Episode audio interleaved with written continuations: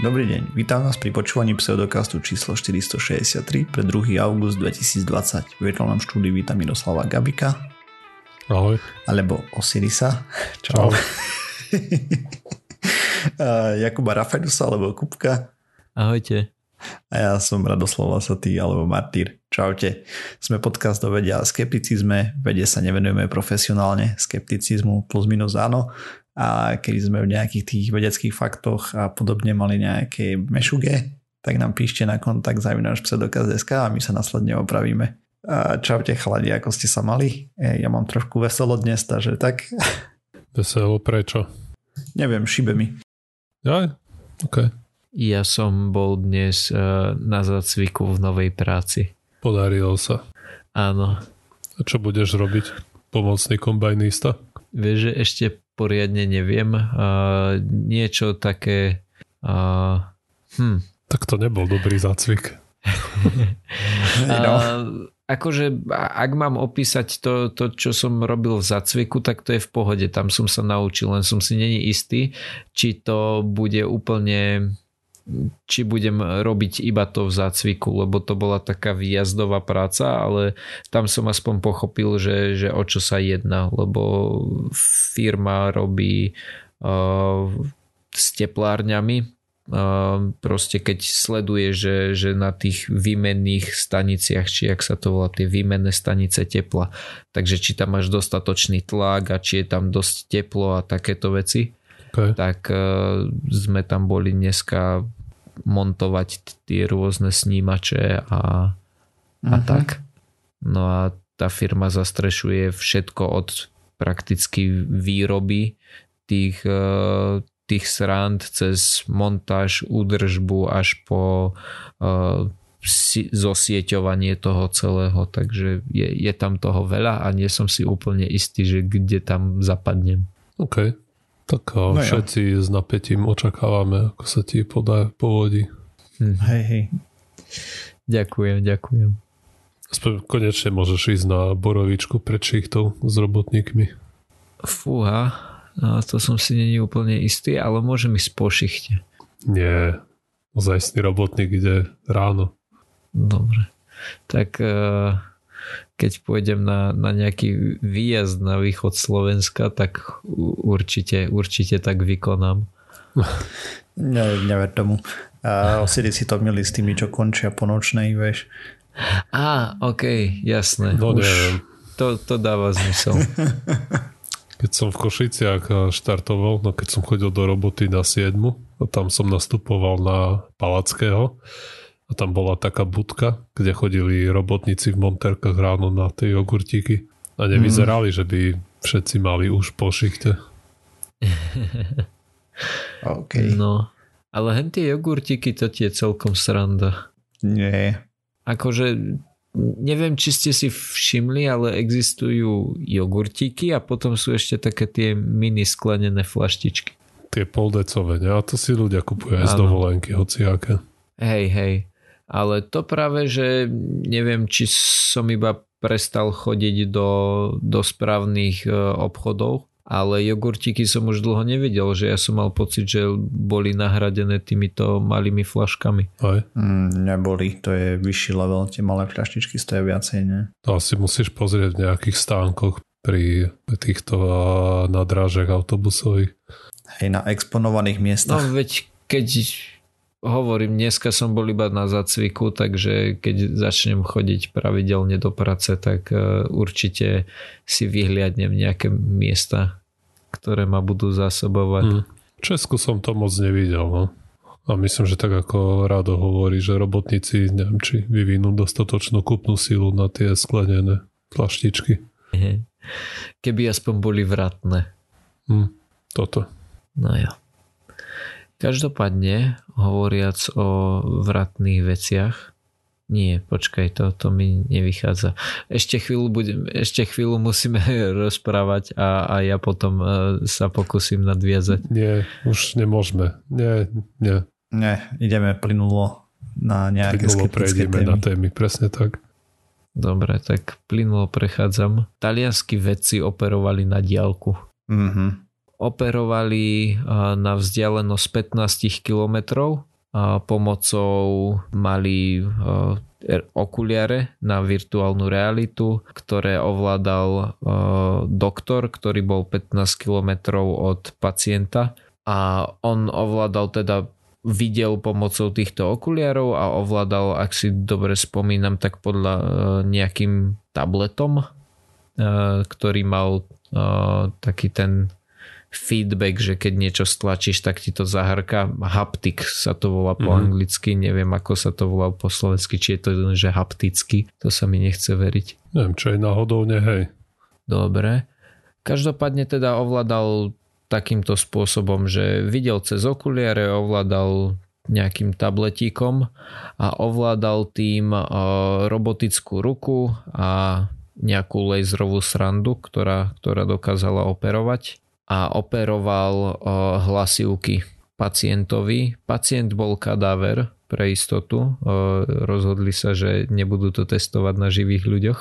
Tvrdili, že operácia dopadla veľmi dobre na jednotku. Pacient síce neožil, ale keby žil, takže hlasivky by boli, boli fajn. A doktor tvrdil, že jednak mal pocit ako keby, že je naozaj v miestnosti, že, že čo sa týka toho zážitku, takže to bolo fajn. A dva k to, že, mm, že nemal problém s tým, že by sa, akože, že by bol nervózny.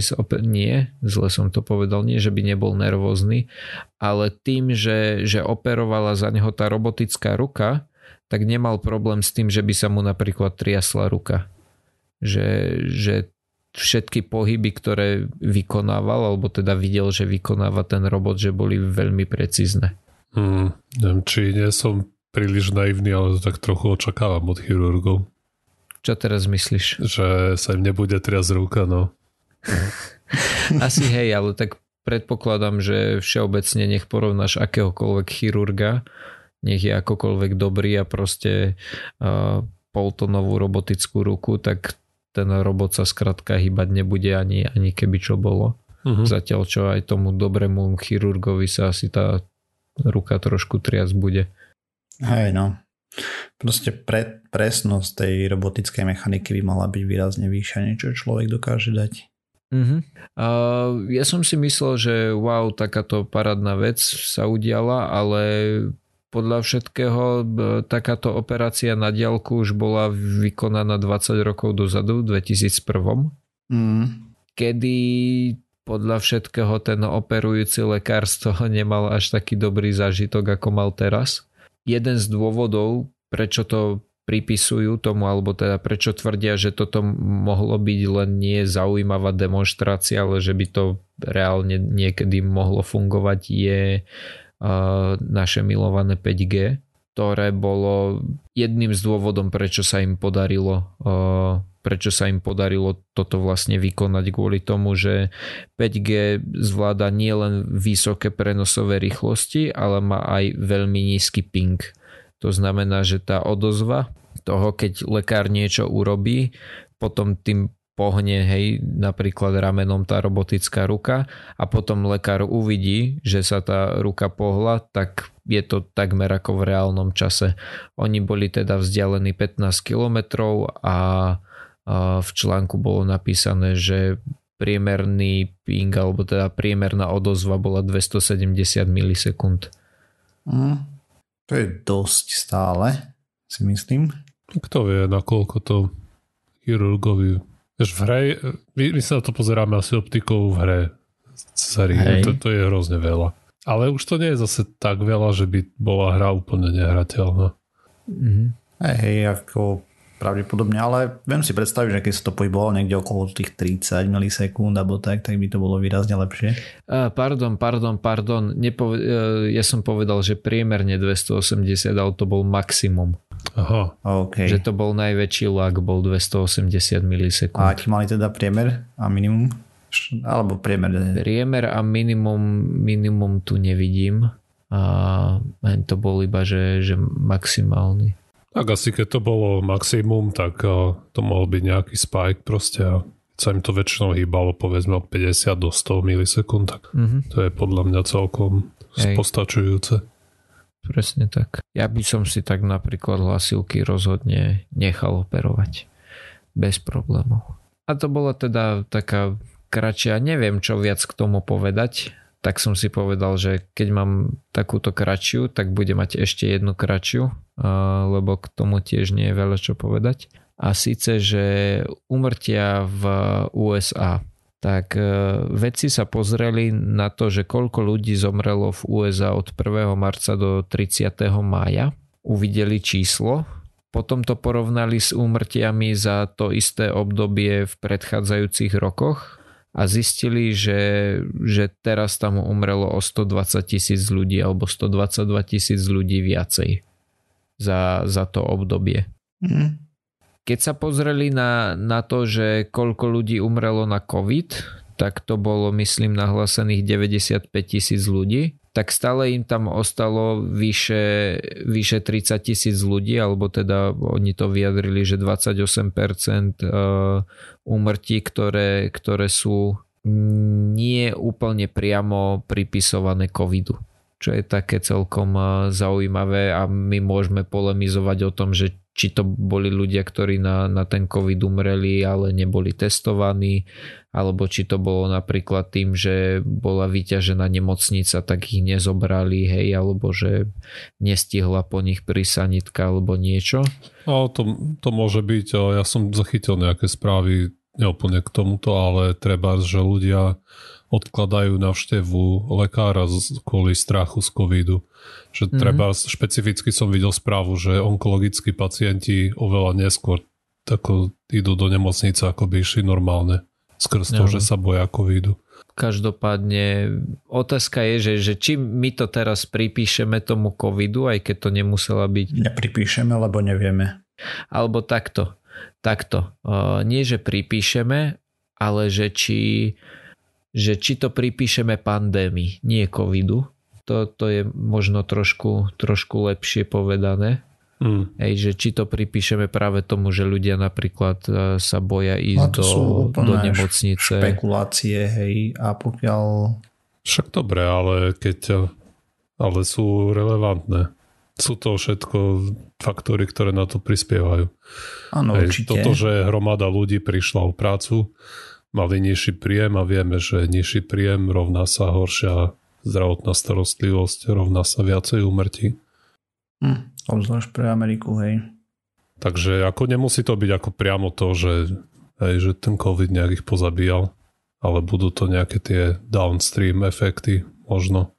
Aj keď o, ďalšia vec, ktorá sa dá samozrejme povedať je to, že nemôžeš čakať, že ti zomrie rovnaký počet ľudí úplne. Takže neviem, či to, či je to správny prístup, že minulý rok zomrelo 120 ľudí, teraz alebo teraz zomrel 120 minul 90, takže presne 30 tisíc ľudí prebieva. Mm, oni tam e, to takto. Veci používali nejakú, nejakú štatistiku na to, to znamená, oni nepozreli iba minulý rok, ale pozreli roky predtým a potom vedeli povedať, že s pravdepodobnosťou plus minus 95% by teraz malo umrieť toľko to. Mm-hmm. Ale umrelo o 120 tisíc viacej. Okay. Čiže nejaká takáto, takáto odchýlka tam je. Alebo teda rátajú s ňou. Neviem, ale ako hej, jasné. Mne to nepríde nejaké o, neuveriteľné, že by sa to nedalo pripísať na vrúb tej pandémii. Viem si predstaviť kopu dôvodov, prečo, ktoré mohli dvihnúť o, umrtnosť na rôzne príčiny. Presne tak. A ešte jedna taká moja moja téma. Niečo, čo pripomínam častejšie. Viete, ako som hovoril pár epizód dozadu o tom, že boli protesty, mali by sme vidieť e, zvyšujúci sa počet e, nakazených? Mm-hmm. Tak celkom to, celkom to začína e, naberať. Neviem, ako veľmi to sledujete, ale pokiaľ viem, tak posledných pár dní boli rekordné čísla v denných prírastkoch ale tam to tiež nevieš úplne čiste povedať, že či to bolo z protestov, lebo Amerika nevieš, sa momentálne správa jasné. najhlúpejšie zo všetkých vyspelých krajín. E, niektoré menej vyspelé krajiny sa správajú rovnako hlúpo, ale Američania jednoznačne vedú z civilizovaného jo. A celý svet je civilizovaný, ale dajme tomu hej, z hej. bohatšieho sveta. Neviem, či o USA sa dá povedať, že je to civilizovaný svet. Nedá. Ja som niekde videl meme, že USA to je vlastne krajina tretieho sveta s iPhonemi. Hej, plus minus, hej. Môže byť. No dobre, takto. Ja už s protestmi prestanem, lebo to je relatívne stará vec a už by nás to veľmi nemuselo zaujímať. Každopádne chcel som povedať to, že teraz bol spike v alebo teda bol veľký nárast e, prípadov a teda zatiaľ čo, čo vieme zo skúseností s týmto e, vírusom je to, že počkáme 3 až 4 týždne a začnú narastať úmrtia. Takže, takže to ešte bude celkom sranda. Ale kto vie, či sa to ešte tie protesty akurát sú za tým uh, veľkým narastom, lebo zase Jasné, vieme, že, áno, vo, áno. že, tie, že vonku, keď je akcia, tak tam, to, tam sa to nešerí až tak, keď je vnútri. On tam bol problém so slzným plynom a s týmito vecami, hej, a nevieme reálne, lebo oni tam robili kopec a veľmi hlúpých rozhodnutí. Napríklad niektoré štáty začali uvoľňovať opatrenia veľmi skoro, aj napriek tomu, že mali brutálne veľa prípadov a o to im viacej stúpli a podobne. Teraz idú otvárať školy, e, na voči tomu sú tam nejaké protesty, hej, kde proste, lebo v Európe otvárajú školy, ale Európa je na tom trošku úplne rozdielne, obzvlášť niektoré regióny, kde napríklad nemali za posledné 3 týždne žiaden prípad, hej, tak tam otvorili školy, v Amerike idú otvárať školy, kde je proste denne pár tisíc nakazených a, a podobne. Proste jeden hlupák si tam snaží sa snaží navodiť pocit normálnosti, lebo sa blížia voľby a ide cez mŕtvoly. A on nie je sám zase. No ako samozrejme, že nie. Tam si je kopa tých chytrákov, čo počúvajú tých ľudí, čo tam vrešťa, my freedom a toto. Nebudem mm. nosiť masku, ktorá mi, ktorá mi oh. kradne kyslík a, a nutí ma recyklovať CO2. COčko, hej, uh, to sme mali jedného z našich uh, svalnatých a mega hlupých poslancov vyhodili z banky a potom vypisoval urazené statusy na Facebook, že, že vírus prejde cez tú látku jak nič a on potom sa dusí vlastným CO, tak potom tam ľudia začali vysvetľovať, že vírus má, dajme tomu, veľkosť N, cca 170 nanometrov, keď si dobre pamätám a CO2 neviem teraz no, proste 0,02 dajme tomu alebo tak nejak, takže aj takéto máme tu kuriozitky na Slovensku. Proste molekula CO2 je výrazne, výrazne, výrazne, výrazne, výrazne menšia ako vírusová bunka a tým pádom, keď cez to prejde vírus, tak mu to nemôže blokovať No nič, to je jedno. O hlupákov máme všade. Mm-hmm. A mňa by celkom zaujímalo, že nakoľko dobre pri ňom konkrétnom je mi to, je mi to jasné, hej, ale stále odjak živa, odkedy sa trošku venujem tomuto skepticizmu, ma zaujíma hlavne to, že nakoľko sú tí ľudia, nechcem povedať, že blbí, len to, že, že nakoľko tí ľudia tomu veria, nakoľko to len hrajú, aby aby oblbli ľudí? To je samozrejme vždy legitímna otázka, ale druhá legitímna je, že čo z toho je horšie a čo by si mm-hmm. si mhm. viac želal, aby bola pravda. No jasné. tak samozrejme aj títo špecifickí ľudia majú svoj, mm. aj svoj dav, ktorý chce počuť nejaké vyjadrenia, tak ich poskytujú. To nie, nie ako my, nie ako my a náš dav. Presne tak. Náš dav 500 ľudí. Martyr, vieš, koľko máme uh, followerov na Facebooku? Uh, neviem, Slavy. Ale ja niečo neviem. 500. Som to nepozeral dlho, to číslo. Teraz verejne vyhlasujem, že keď budeme mať tisíc followerov, tak si dám vytetovať logo pseudokastu. A prečo by si to robil? A prečo nie? aby bol cool. A aby sme mali tisíc followerov.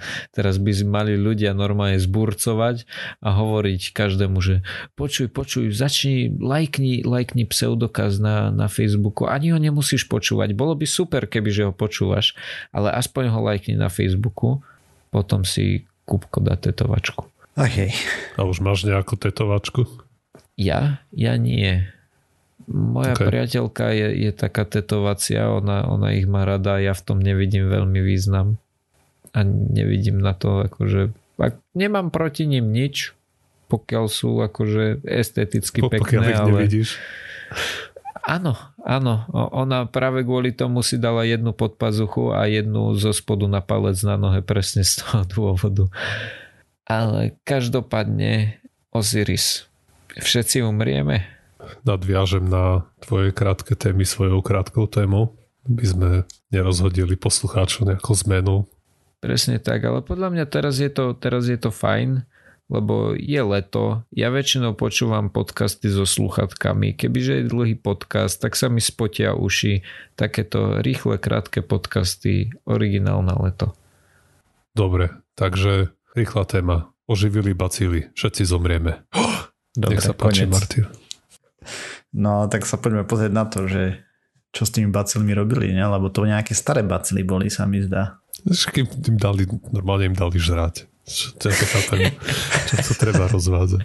Okay, a, takže výskumníci z Japonska si zobrali nejaké sedimenty z morského dna a tie už mali dávno, tie vzorky už pred desiatimi rokmi ich vyťahli. Teda nielen tak z hociakého morského dna, Niekto by si možno myslel, že more kypí životom, ale nie všade to samozrejme takto je. A sú nejaké oblasti, zvlášť v Tichom oceáne, kde, ktoré by sa s trochou nadsázky dali nazvať púšťou, keď samozrejme nie je veľmi suchou, ale skôr v tom smere, že tam nič moc nežije. A to je hlavne preto, lebo tam nie sú dostatočné nutrienty, ktoré potrebujú riasy, aby proste naštartovali tie fotosyntézu. A viem, teda nepočkaj, jak sa on a fitoplankton, tak, nie riasy.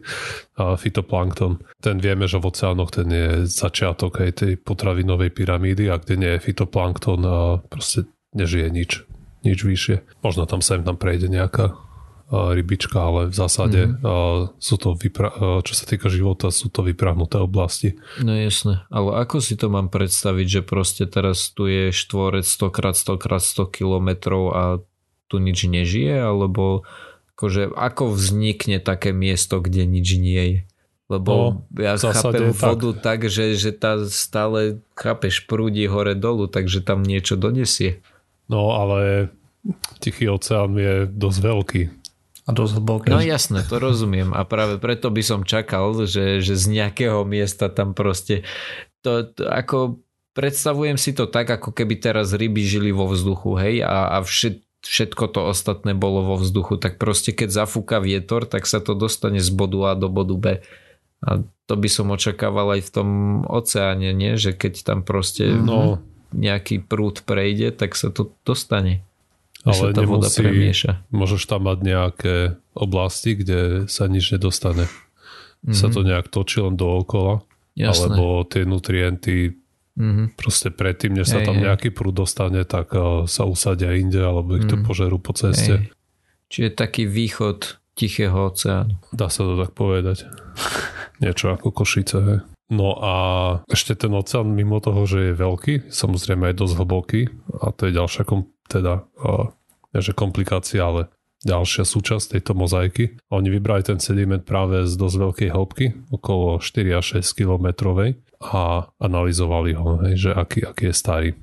A rôzne toho vzorky toho sedimentu boli od až po vyše 100 miliónov rokov staré a našli v nich nejaké baktérie, ktoré tam boli a, len tak kvasili, ale boli v nejakom kvázi spánku alebo boli neaktívne proste. A oni práve chceli zisťovať, nakoľko tie baktérie vedia príjmať rôzne tie nutrienty, ktorým sa im tam normálne nedostáva. A, a vidíš ešte dôležité povedať, že tie baktérie sú aerobné, teda fungujú s kyslíkom. To, že tam sú pra- tomu, že tak dlho tam dokázali preexistovať viačia aj tomu, že práve tam nič iné veľmi nežije, takže tá voda je tam relatívne bohatá na kyslík, ktorý dokáže tým pádom vsiaknúť relatívne hlboko do toho morského dna. Čiže aj ten kyslík tam tie baktérie mali, ale nemali slnečné svetlo samozrejme, lebo boli v 4, km, 4 plus kilometrovej hĺbke, kde žiadne neprenikne. Výskumníci teda zobrali tie vzorky a narátali tam nejakých takmer 7000 baktérií Jeden druh alebo rôzne druhy? A, ktoré boli buď alfa protobaktéria alebo gamma protobaktéria. OK. A dali im žrať v úvodzovkách a žrať myslím to, že im dali nejaké organické zlučeniny a, a dusík a teraz sledovali, či ho vedia vlastne spracovať aj, na, aj napriek tomu, že proste tam dlho boli v tom chcel by som povedať hibernácia, ale samozrejme nehibernovali. Mm-hmm. Boli v nejakom limbu a ja si teraz nemôžem ani za sa spomenúť na uh, správny výraz. Tak boli to spory, ne? Či neboli? Nie, boli to alfa protobaktéria a gamma protobaktéria. Ale spora baktérie je, keď je, sa baktéria dostane do stavu, že má nevhodné množstvo živín. Aha, do toho za, zakuklen Aha. Áno, áno. A tak. Presne. A zvyčajne tak prečkáva najhoršie obdobie. Jo, jo, už viem, čo myslíš. Všade používajú mik- slovo mikróby alebo bunky. V priamo štúdii hovoria o bunkách. Mm. A v článku, ktoré som čítal, tak to označuje ako mikróby. A boli to z tých dvoch druhov, ktoré som spomenul. No ale podstatné je, že keď im dali ten uhlík a dusík, tak tie bunky veľmi ochotne začali príjmať a začali sa veselo množiť a to vrátane aj tých, ktoré z toho sedimentu, ktorý bol vyše 100 miliónov rokov starý. Dokonca a z tých rôznych vzorkov sa prebralo drvivá väčšina tých mikróbov až 99,1% tých mikróbov to rozchodilo. OK. Tak som zvedavý, ako dopadne ten storočný experiment, o ktorom sme tu rozprávali. Takže tak, čo to pre nás znamená? V podstate nič. Nevyvražia nás tie baktérie? To asi, asi ťažko. Sú to nejaké protobaktérie z morského dna, tak tie asi nezautočia na suchozemský život. Hmm. Jedna mutácia no, za kerna. Ako si to niektorí ľudia predstavujú, samozrejme tých mutácií by tam trebalo brutálne veľa. Takže nehrozí. Najskôr. Myslím, že sú iné o, formy života, kde jedna mutácia by bola oveľa horšia pre nás, mm. než sa obáva tohto. Uvidíme, nie, čo sa stane, keď sa roztopí ten permafrost na Sibíri. Mm-hmm. Čo všetko tam je zahrabané. Samé zaujímavé veci predpokladám. Tak nejaký šablozubý tiger podľa mňa. Kto vie, či tiež bude príjmať nutrienty, no, to by, to by bolo asi trošku zaujímavejšie ako baktérie. No dobre, a poďme sa pozrieť ešte na jednu vecičku, trošku skeptickejšiu. Budeme sa baviť o prírodných medicínach, konkrétne o podbelný lekárskom. To je taká burina, ktorá rastie kade tade a používa sa na varenie čajíkov a iných zázračných vecí. A teraz e, ja si pamätám, že moji rodičia fungovali s jednou knižkou, ktorá sa volala Zdravie z Božej lekárne a kopec ďalších iných zdrojov, hej, kde to odporúčajú a podobne a teraz na čo všetko. Takže údajne poruchy dýchacieho ústrojenstva, kože, pohybové ústrojenstvo, virálne infekcie, chrípka, nádcha, horúčky, reuma a na lamku, čo je ochorenie klbov a druh artritridy, ale hlavne na vykašľavanie a takéto veci. Hej. Celkom široký záber to má a tak. Teda používa sa normálne, že sa usuší, potom sa z toho robí čajík hej, a používa sa pri tých zapaloch horných dýchacích ciest a podobne k lepšiemu odkašľavaniu a potlačovaniu a potlačovaniu toho zapalu. No a tak som začal hľadať, že jak to vlastne funguje, lebo našiel som o ňom nejaké negatívne správy, ale tie si nechám nakoniec. A teda, aké sú dôkazy o tom, že to funguje? Takže eh, žiadnu systematic review som nenašiel na to, že by niečo z toho bola pravda, čo sa tam o ňom rozpráva. A našiel som pár štúdií, doslova, že jedna na to čínska štúdia v tomto, v Petriho miske, to malo nejaké účinky a potom druhá na myšiach a tretia bola tiež na myšiach všetko sa tu týkalo, jedno sa tu týkalo prevencie infekcií, to bolo tá v Petriho miske na myšiach a potom teda infekcií zapalov a to druhé e, sa týkalo tých údajne rozvojových schopností, kde zase sa myšiam niečo zlepšilo. A, a to je asi tak všetko z nejakej vedy. A tu treba zdôrazniť, že bolo to robené Číňanmi a táto bylinka je súčasťou tradičnej čínskej medicíne, tak by som bol veľmi, veľmi opatrný pri týchto štúdiách. A sú to štúdie v Petrihomiske na myšiach, čo nevyhnutne nemusí pôsobiť u ľudí, nejako dobre. Avšak bylinka má strašne dlhú históriu s tým, že sa používala aj v Európe a používa t, mimo iného Rakúsko, Nemecko, Slovensko, Česko a tak ďalej. Hej. Proste je to, veď má aj taký názov, podbel lekársky po slovensky, hej, takže nejaké účinné látky by tam mali byť a podobne. Avšak e, No, systematické štúdie ohľadom toho nie sú a tak som rozmýšľal, že keď teda nie sú, že či to naozaj nikto na západe neskúmal, alebo len proste niekto skúmal a keďže tam bol nulový výsledok, tak publication bias a nič. Hmm. Čo možno dalo by sa uvažovať týmto smerom, avšak určite ktorým smerom sa dá uvažovať je, že v Nemecku bol zakázaný úplne na nejakú dobu a kvôli čomu bol zakázaný, lebo v kvetoch, listoch a trošku aj stonke, pokiaľ som dobre čítal, sa nachádzajú látky, ktoré sa volajú pyrolizidino... Proste nejaké alkaloidy, ktoré sú význačné veľmi vysokou mutagennou aktivitou a sú genotoxické. V preklade, čo to znamená poškodzovanie pečene a tvorba rakovinových buniek. A samozrejme v nadmerných dávkach. Mm, hľadal som nejaký systematik review na to.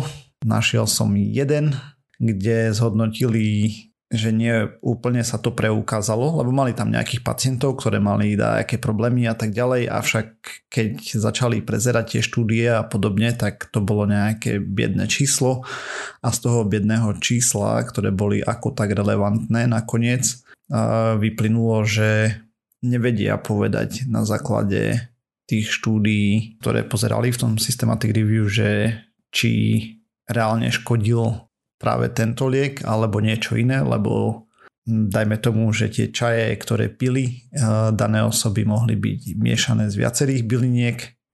Nebola tam jednoznačná identifikácia tohto lieku v úvodzovkách lieku, hej, a podobne. Mhm, ale teda vieme, že tie čaje škodili, hej? Uh, hej, bolo tam nejaké, ale ne- nevedeli povedať jednoznačne, hej, lebo proste... No jasné, hej, mohli tam mať tom aj muchotravky. Kľudne tam mohlo byť namiešané niečo úplne, úplne, o čom nemali ani šajnu, hej, nakoniec, keď no, to pozerali, hej, lebo to boli len nejaké výpovede, popisy symptomov a tak. Uh, proste veda ohľadom toho je pomerne slabá, si myslím, že látka je pomerne dosť známa v celej Európe na to, aby sa tým bolo viac a možno som len zle hľadal. No veď toto mi práve príde zaujímavé už odkedy si začal, že a hlavne keď si hovoril, že, že je to Čína, hej, takže povedzme, že dajme tomu nie len Čína, hej, ale minimálne proste Európa a, a Čína, ak nie väčšia časť sveta, mm-hmm. poznajú tradične túto rastlinku s tým, že niečo to robí? No, ako uvádza sa, že proste je to... Áno, že niečo, niečo s dýchaním, hej, vykašľavaním.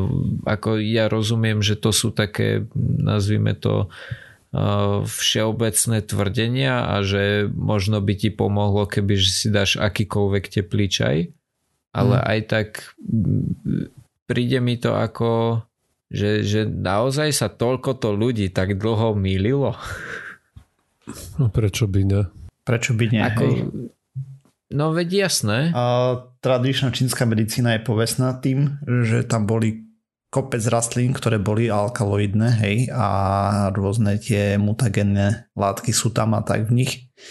A táto je jedna z nich. Avšak má to aj druhú stranu mince, totiž to túto rastlinu šľachtili a latinský názov má Tusiliago farfara a vyrobili niečo v Rakúsku, čo má názov Tusiliago farfara vien, kde to vyšľachtili tak, že si neukladá tie alkaloidy, ktoré boli problematické. Takže čisto hypoteticky v dnešnej dobe, ak si to nešiel zbierať na pole a podobne, tak máš tú rastlinu, ktorá má údajné liečivé účinky. Bez údajných škodlivých účinkov. Áno. Mhm.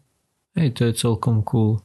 No ale aj tak, ak nás počúva niekto zo SAV, nejaký botanik alebo niečo také, však spravte štúdiu.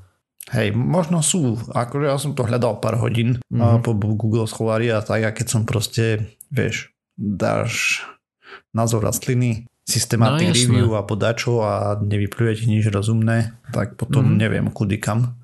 Takže možno je to tak kde schované a v nejakých špecifických uh, tematických časopisoch, ku ktorým ja nemám hej. prístup, hej, dajme tomu. Ono prvá tá red flag, tá, to výstražné svetlo, ktoré by mi píplo pri tomto, kebyže sa do toho pozerám takto hlbšie, by bolo asi to, že je veľa liečivých rastliniek, ktoré môžeš zbierať, hej.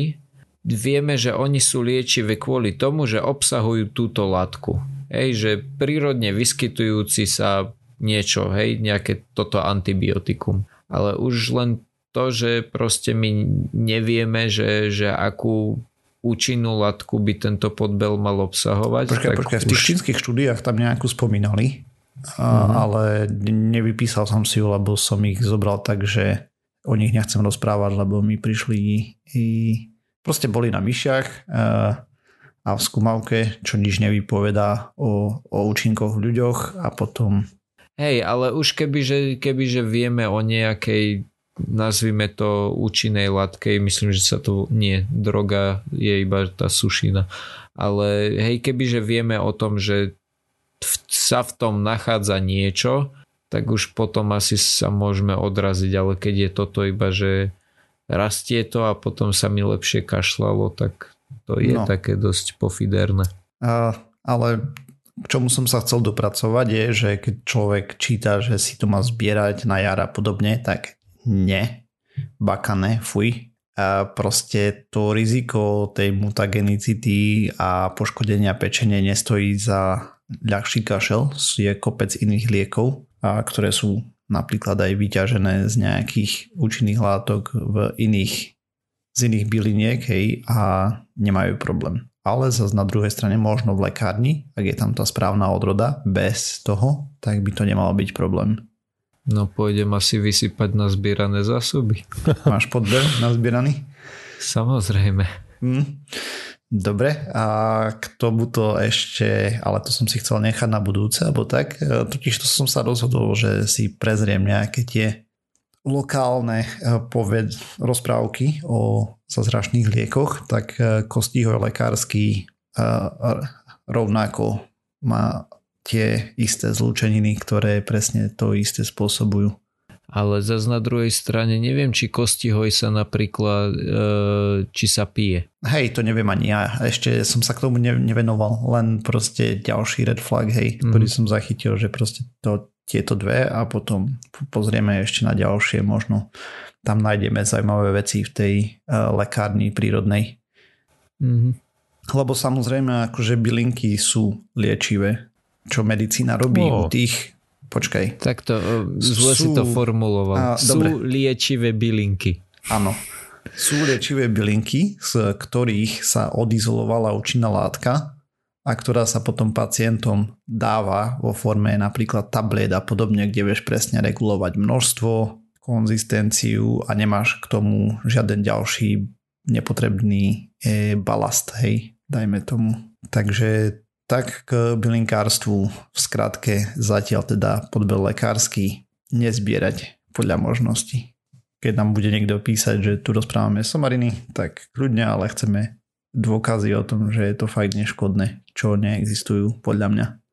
Mm, ani nie dôkazy o tom, že je to neškodné, lebo aj ako ty si hovoril, hej, že o tej škodlivosti bola jedna štúdia, ktorá ako... Ne, ne, ne. To bola jeden systematic review. Hej, oni okay. tam pozerali na veľa, veľa štúdií.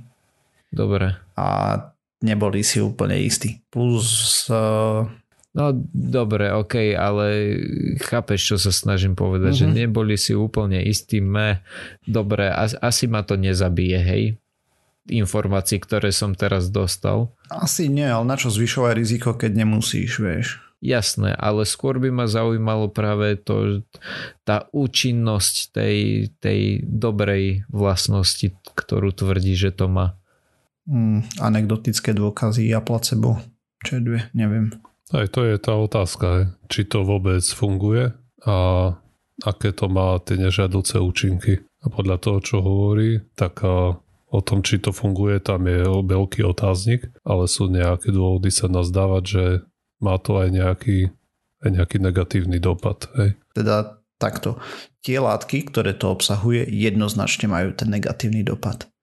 Koľko tej látky príjmeš z tej rastliny, hej, lebo zase toxicita, dávka a všetky tieto veci, hej. Proste... A to nevieš. Mm-hmm, to nevieš presne. Keď sa pozrieš na podbel, nemáš ako vedieť, koľko ktorej látky obsahuje. Hej? Lebo to závisí, kedy ho zbieráš, ako má živiny v pôde, koľko slnka, bla bla bla a tak ďalej. Hej? Takže keď, tak potom tú viedenskú odrodu, hej, ktorú nejako vyšľachtili a pestujú nejako špeciálne, neviem detaily úplne presné, len toto som k tomu našiel. Chceš mi povedať, že mám mať GMO bylinku? celá pointa byliniek je tá, že sú prírodné a hen to je šľachtené. Ach jej. No tak nič. Taký svet, nezrobíš nič. Hej. Mm.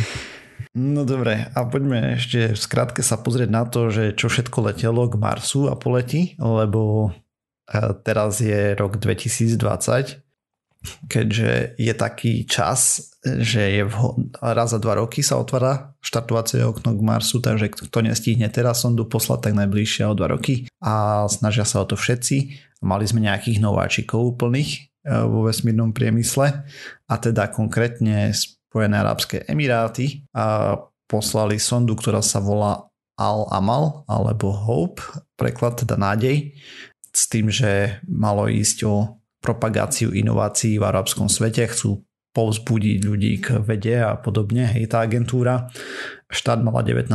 júla 2020, letela na, rakes, letela na japonskej rakete, dorazí k Marsu vo februári 2021, len tým chodom všetky sondy, ktoré štartujú v tomto okne, tam dorazia v tom februári. Ak všetko dobre dopadne, vstúpi na orbitu a tam by mala zostať. Je to len orbiter, Sonda bola robená v spolupráci s globálnou vedeckou komunitou a bude detálne skúmať atmosféru, chce skúmať klímu hlavne na dennej báze a potom sezónne cykly a je to, ako sa vyjadrili, prvý pravý klimatický satelit okolo Marsu. No pár inštrumentov na palube. Jedno je multispektrálna kamera, mm, vlastne vysoko, vysoké rozlíšenia, hej. A tak mm, potom ďalší majú infračervený termálny spektrometer a potom ešte jednu zabavku tam mali nejaký spek, spek, spektrograf na rýchle ultrafialové zobrazovanie a v princípe rozmedzie 100, 100 až 170 nanometrov. A všetko je to nadizajnované tak, aby dokázali vhodne rozpoznávať prvky v atmosfére, napríklad hydrogen, teda vodík a kyslík a podobne. Takže tu je prvá sondička, musí doraziť, hej, teda štartovala. Poďme na druhú, druhá je z Číny. A je to jedna z väčších sond, ktorá tam poletí, má 5 tón a skladá sa z sondy Orbitera, z Landera a Rovera, teda z toho telesa, ktoré bude obiehať planetu, potom to, čo pristane na Zemi a stavať by sa mal skútaľať rover, teda vozítko nejaké. No a odštartovala na rakete Long, Long March 5 a 23. júla letela. Mm, ako som spomínal, doletí vo februári. Ak všetko dobre dopadne, lander pristane a rover sa začne roverovať, teda prevážať po Marse, tak by tam mala vydržať 90 dní to vozítko a orbiter bude za to dobu slúžiť ako telekomunikačný satelit. A chcú robiť globálny prieskum planéty a vlastne idú skúmať geologické štruktúry, charakteristiku terénu a klímy. Orbiter má 7 vedeckých inštrumentov, rover má 6, majú viacero kamier, veci ako podzemný radar, spektrometer, detektor magnetického pola. Avšak Čína je pomerne skúpa na to, koľko misia stala a tak ďalej, lebo podľa jedného z predstaviteľov nejakej vedeckej obce v Číne, že nás chvál držia nízky profil si, ako že nízko profilovo sú, aby eh, teda takto nie sú si úplne istý úspechom, lebo pristávanie na Marse je mega ťažké, o čom sa presvedčili aj Európania so sondou šapieli a do čerta. No proste urobili ďalší kráterik v kráteri a Mars je povestný veľkým neúspechom misií. Okrem toho 30. júla 2020, čo je od času nahrávania za menej ako 24 hodín plus minus, mala štartovať sonda Mars 2020 od NASA.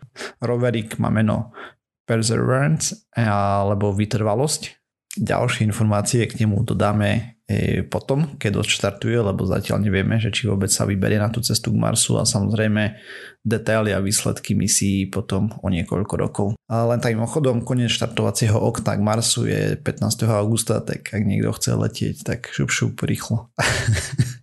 Takže toľko, no. Takže okrem Európy a Ameriky sa pridávajú k výskumu nášho slnečného systému aj ďalšie krajiny, čo je super, hej. A uvidíme, čo to prinesie. Tro, trošku z vedy, zabavy vesmírnej. No a tým pádom sme sa dopracovali na koniec tejto časti a ďalšia časť znova o týždeň. Nájsť nás môžete na www.pseudokaz.sk, písať nám môžete na kontakt za náš pseudokaz.sk. Okrem toho sme na sociálnych sieťach, Facebooku, na Twitteri, na YouTube, iTunes, na Spotify a na všetkých možných a nemožných podcastových agregátoch. Ak nás chcete podporiť, zdieľajte, lajkujte a podobne. Môžete nám stále posielať 2% zdane. A príďte nás pozdraviť na Discord. Čaute. Čau. Ahojte.